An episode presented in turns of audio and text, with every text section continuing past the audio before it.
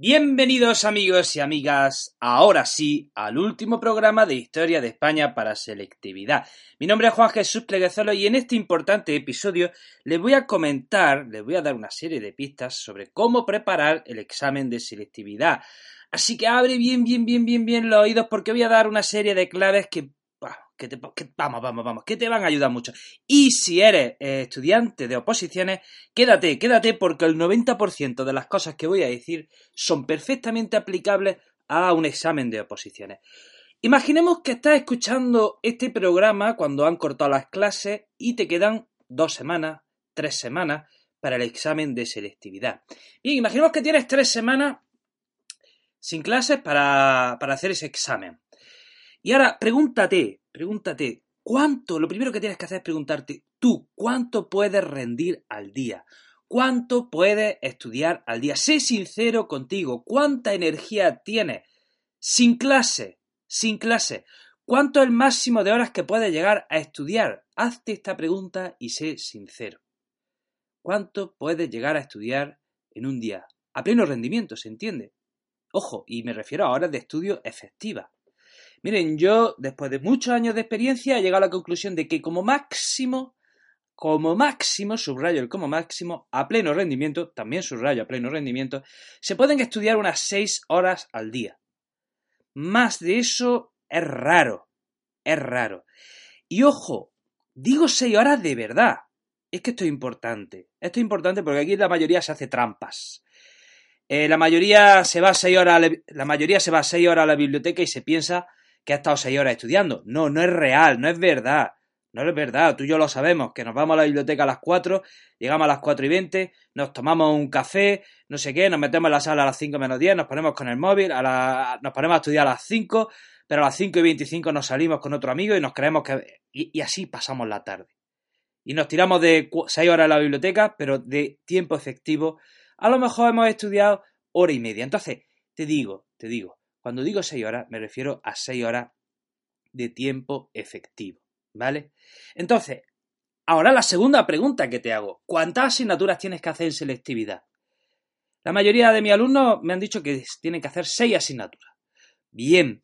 Y ahora, pues si puedes estudiar, eh, si, puedes estudiar un máximo de 6 horas y, y, tienes que preparar 6 asignaturas, bueno, pues hagamos un plan de trabajo para estas 3 semanas.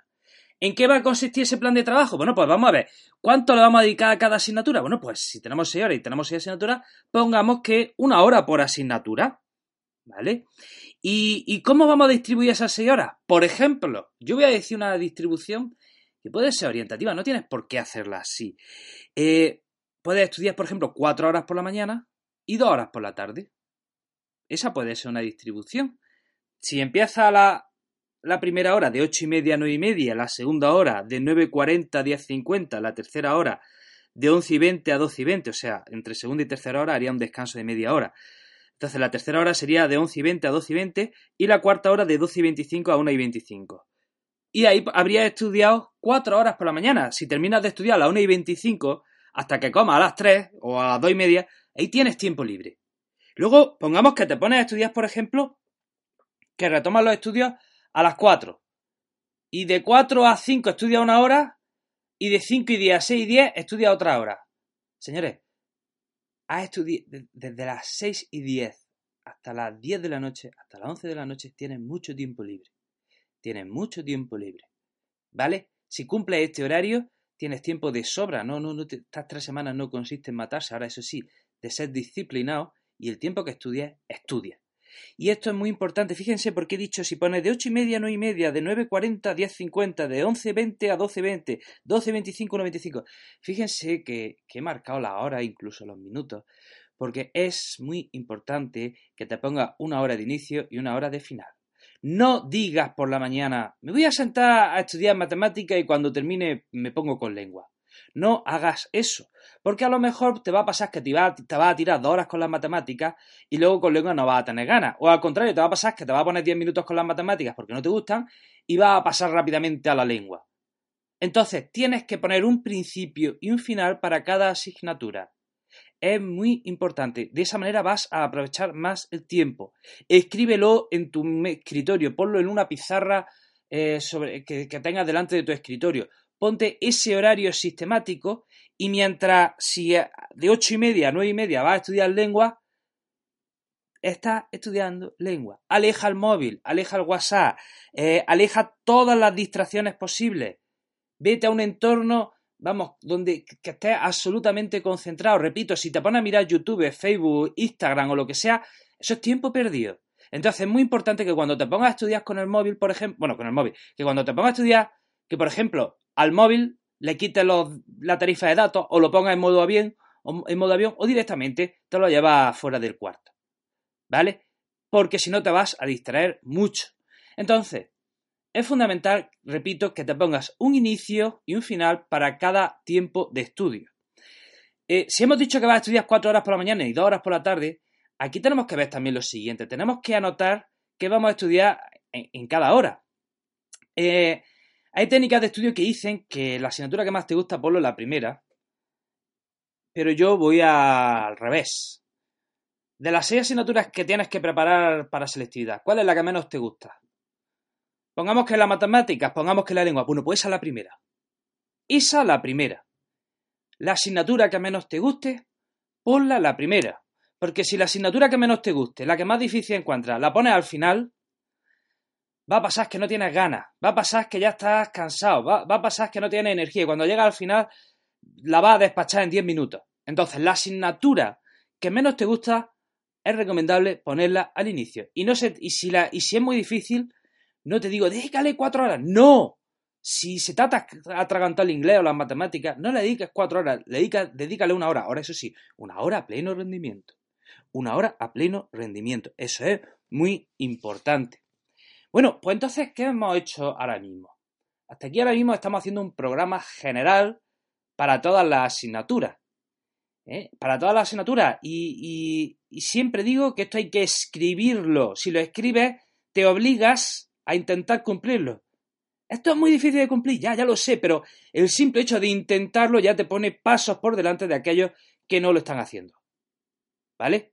Entonces, una vez que ya te has escrito tu horario de estas tres semanas, una vez que ya has, dicho, has decidido que vas a estudiar en cada hora, eh, bueno, por cierto, vamos a ver, mm, he dicho cuatro horas por la mañana y dos horas por la tarde. Oye, mm, a lo mejor tú puedes estudiar seis horas por la mañana.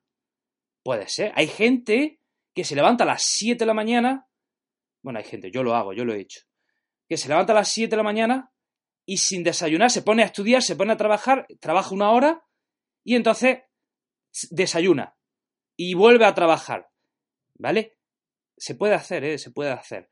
¿eh? Quiero decir, esto es lo que estoy diciendo de orientativo. Entonces, hemos dicho, ahora que tenemos las seis horas, ahora que tenemos el programa general de estas tres semanas, ya lo tenemos escrito, hemos decidido el horario, hemos decidido qué asignatura estudiar en cada hora, debemos también sistematizar qué vamos a estudiar en cada hora y en cada asignatura. Y también debemos escribirlo. Hemos hecho el plan general, ahora también deberíamos hacer un plan concreto. Nosotros, voy a poner un ejemplo aquí con historia, que es la que conozco, ¿vale? Y, cada, y esto que voy a decir con historia, aplícalo a toda asignatura. Pero imaginemos, por ejemplo, que, me estás escuchando desde Andalucía y era un estudiante que se va a preparar la opción B para el examen de Historia de España. Si te estás preparando la opción B, debes estudiar desde el siglo XVIII, eh, desde la España de los Borbones, de ahí en adelante. Eh, desde la España de los Borbones y el, siglo XVIII y el siglo XIX serían preguntas cortas y el siglo XX serían preguntas de desarrollo. Todo esto en la opción B, ¿vale? En la opción B, es un ejemplo. Bueno, pues si has decidido estudiarte para la opción, has decidido prepararte para la opción B, primer, primera cosa, primer consejo, no te dejes ni un tema sin estudiar. Si vas desde el siglo XVIII y el siglo XVIII, perdón, si vas con la opción B y la opción B empieza en el siglo XVIII, la España de los Borbones, de ahí en adelante no te dejes ni un tema sin estudiar. Esto es muy importante, amigo y amiga, te lo vuelvo a decir, no te dejes ni un tema sin estudiar. Porque puede que sea, puede que sea el pardillo que caiga. No lo hagas. Mire, si no me crees, te voy a contar una anécdota. El año pasado, eh, nuestros lúcidos políticos cambiaron el examen de selectividad a, a, finales de febrero. A finales de febrero cambiaron las normas de selectividad, cambiaron el temario, cambiaron el modo de examen. ¿eh? A finales de febrero. Esto es que, es de risa, ¿verdad? Pues a, ya a mitad final de curso nos cambian el modelo de examen, nos cambian el temario y en el nuevo modelo de examen, atención, incluyeron un tema que no estaba en el temario anterior y que encima era el último. Estoy hablando de los gobiernos de la democracia. Así que todo Dios en Andalucía se confió con que si ese tema era de recién inclusión en el temario, que además nos lo habían dicho dos meses antes del examen, que además era el último en el examen, pues la mayoría de los alumnos no se estudiaron ese tema. Porque, hombre, no van a ser tan de preguntar ese, ese tema. Pues lo fueron. Pues lo fueron. Y aquello fue el Titanic segunda parte. ¿Vale? Así que que no te pase a ti. Te los estudias todo y todos te los estudias bien. Bueno, volvemos. Hemos dicho, vamos a hacer plan específico para la asignatura de historia. Si te vas a preparar, la, si, si estás en Andalucía, te vas a preparar la opción B y tienes que estudiar desde el siglo XVIII, el siglo XVIII y siglo XIX como preguntas cortas, el siglo XX como preguntas de desarrollo, bien, ¿cómo te vas a preparar esa hora? Por ejemplo, por ejemplo, te voy a poner un ejemplo. Eh, de lunes a sábado, el lunes va a dedicar media hora a estudiar un tema de desarrollo del siglo XX y la otra media hora a estudiarte dos temas del siglo XVIII y XIX de preguntas cortas. El martes te estás media hora eh, estudiando un tema de desarrollo y la segunda media hora preparándote otros dos temas de preguntas cortas. El miércoles otra media hora y así hasta el sábado. A la semana siguiente vuelve a empezar. A la semana siguiente vuelve a empezar. Repito, la hora se podría estructurar de la siguiente manera. 30 minutos tema de desarrollo, media hora, dos temas de preguntas cortas. Sí, ya sé que en una hora no te lo vas a estudiar todo, ya, pero es que a la semana siguiente le vas a dar otra vuelta al temario y a la semana siguiente le vas a dar otra vuelta al temario. Además, no partes de cero. No partes de cero. Ya llevas mucho ganado porque has estado estudiando todo el curso, ¿vale? Y esa ya, ya casi, casi te lo sabes. Eh, esa podría ser una opción. Yo voy a decir otra opción más heavy. Eh, por ejemplo, el lunes, eh, imaginemos que te pones a estudiar ya desde mañana, pues en esa hora dedicaría 15 minutos a estudiar dos temas de desarrollo del siglo XX, que serían Primo de Rivera y la República, y luego la otra media hora a estudiar la primera pregunta corta de la opción B, que sería el siglo XVIII, el siglo XVIII, la España de los Borbones. El martes estudiaría el tema 3 y 4, dedicaría a estudiar 15 minutos eh, el tema 3 del siglo XX, que sería eh, la guerra civil, y luego dedicaría otros 15 minutos a estudiar el tema 4 del siglo XX, que sería el franquismo. Y luego la otra media hora dedicaría a estudiar la segunda pregunta corta de eh, la segunda pregunta corta de la opción B, que vendría a ser Cádiz, por ejemplo. El miércoles me dedicaría a estudiar 15 minutos a 15 minutos al tema de la transición a la democracia, otros 15 minutos a los gobiernos de la democracia y luego la otra media hora seguiría estudiando la, segunda pregunta corta de la opción B que vendría a ser eh, la época de Isabel II. Y hasta aquí. Si, hemos dicho que, que, vamos que el lunes vamos a estudiar 15 minutos un tema de desarrollo, 15 minutos otro tema de desarrollo, el martes 15 minutos otro tema de desarrollo, otros 15 minutos otro tema de desarrollo, el miércoles otros 15 para un tema, otros 15 para otro. ¿Qué pasa? Que el miércoles ya hemos terminado el siglo XX. ¿Qué hacemos el jueves? Volvemos a empezar. Volvemos a empezar. Volvemos a dar otra tanda al siglo XX temas de desarrollo durante la primera media hora de esa hora. Y la segunda media hora, la segunda media hora de esa hora la dedicamos a las preguntas cortas.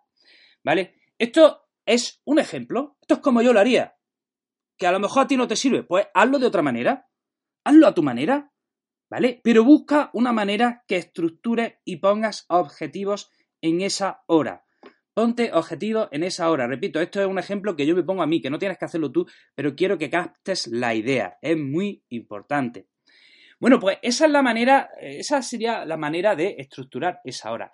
Y si tienes tres semanas, te recomiendo, amigo y amiga, que si has cumplido de lunes a sábado, el domingo, pues si de verdad has estudiado de lunes a sábado, el domingo no estudies, descansa y ese domingo evalúes si tu método de estudio funciona. Si este plan que iniciaste el lunes, el domingo debes evaluar si ha funcionado. Si ha funcionado, manténlo. Si no ha funcionado, cámbialo. Si tienes que hacer ajustes, ajustes, hazlo. ¿Vale? Evalúa después de la primera semana si está, lo estás haciendo bien o no. Y luego una cosa también muy importante. Si durante estos días vas a salir con los amigos, eh, un consejo, no bebas, no bebas alcohol, ¿se entiende? No bebas alcohol, ¿vale? No bebas alcohol, se puede salir de fiesta sin beber alcohol. Y te advierto, cuando, cuando lo haces una vez y descubres que, puede, que, se puede salir de fiesta sin beber alcohol y que te lo pasas bien, luego quieres repetir, te aviso. ¿Vale? Pero cuando salgas con los amigos, no bebas alcohol. ¿Vale? Por, es obvio, ¿no? ¿Sabes por qué, no? Porque si no, al día siguiente no va a haber Dios que se levante a las ocho y media para estudiar. Y si te levantas, no vas a rendir. Entonces, si sales con los amigos, no bebas alcohol. Aquí en Granada coincide el corpus. Dos, una semana, dos semanas antes de la selectividad coincide el corpus. Pero si sigue el horario que hemos dicho, a las 6 de la tarde, a las seis y media, has terminado de estudiar. Te puedes ir al corpus perfectamente hasta las 12 o la 1. ¿Vale? Bien, bien, bien, bien. Y ahora vamos a decir una serie de consejos concretos, específicos para el examen. Muy importante. lo que voy a decir. Lo que voy a decir. A... lo que voy a decir Puede parecer una colección de obviedades, pero amigos y amigas, los partidos se pierden siempre eh, por los pequeños fallos. Así que que no te pase a ti. Que no te pase a ti. Primero, lee bien los títulos y los epígrafes de las preguntas. Léelos bien. Léelos bien. Porque siempre, todos los años, conozco el caso de algún alumno o alumna que llevaba todo el año bien, que llevaba todo el año estudiando y de repente llega a selectividad y saca un 2.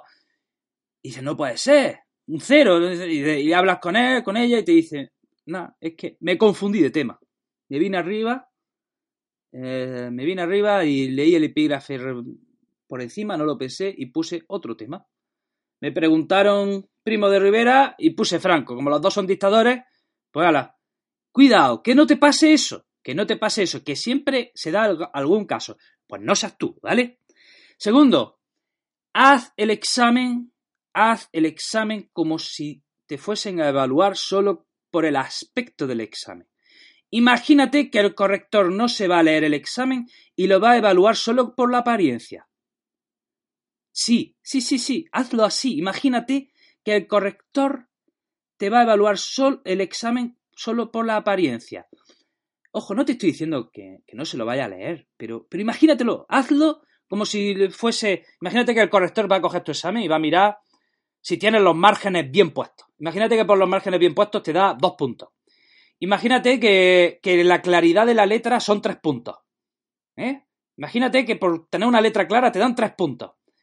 Imagínate que por poner todos los títulos te dan otros dos puntos.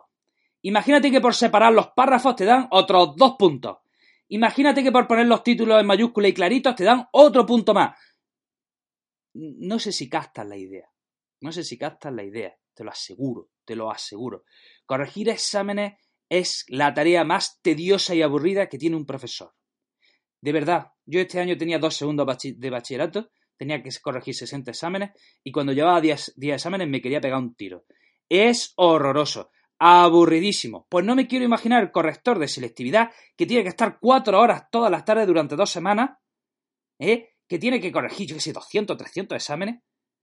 Cuando el profesor de selectividad vea tu examen bonito, vamos, te va a dar un nueve y medio sin leerlo.